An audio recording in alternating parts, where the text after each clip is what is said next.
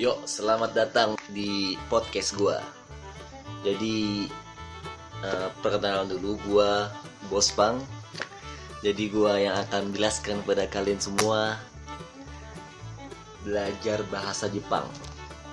Jadi buku yang gue pakai ini buat belajar, gue pakai buku Minano Nihongo edisi 1. Jadi gue akan mengajarkan kepada kalian bahasa Jepang dengan cara yang paling mudah, hanya di Bos Pang. Oke? Okay?